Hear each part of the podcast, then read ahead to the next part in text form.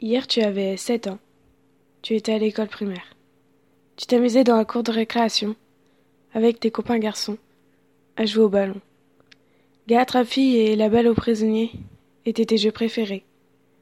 Tu n'aimais pas le français mais adorais l'anglais. Et le soir quand tu rentrais chez toi, tu te posais devant la télé, avec un petit chocolat au lait, en regardant tes dessins animés préférés. Puis tu racontais à ta maman comment s'était passée ta journée et parfois tu disais que la maîtresse t'avait grondé, car tu ne faisais que de bavarder. Mais quelques années ont passé, et ça y est, tu es prêt. L'école c'est fini maintenant. Tu entres dans la cour des grands. Aujourd'hui tu as onze ans. Tu es en sixième A. Ce n'est pas comme ça que tu avais imaginé cette année. Voilà que toi qui étais si aimé se retrouve le plus détesté. Tu t'enfonces dans la solitude. Tu as peur de te retrouver sur le bitume. Alors que tu es si sociable, tu ne te crois pas aimable. Tu te crois détestable et te prends pour un incapable. Tout ça à cause des remarques minables de tes petits camarades. Ils te font souffrir sans se soucier de ce qui change chez toi, sans se rendre compte des larmes qui te font sortir. Pendant la récréation, tu ne joues plus au ballon.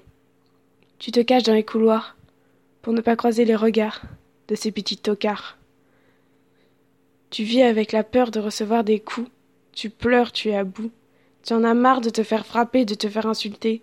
Tu en as marre de la bagarre, de te prendre des coups de poing quand tu te retrouves seul dans un coin. Et les profs qui ne voient rien.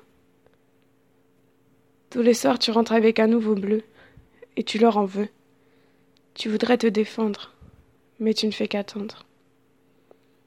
Le soir, quand tu rentres chez toi, tu essaies de faire comme si tout allait bien.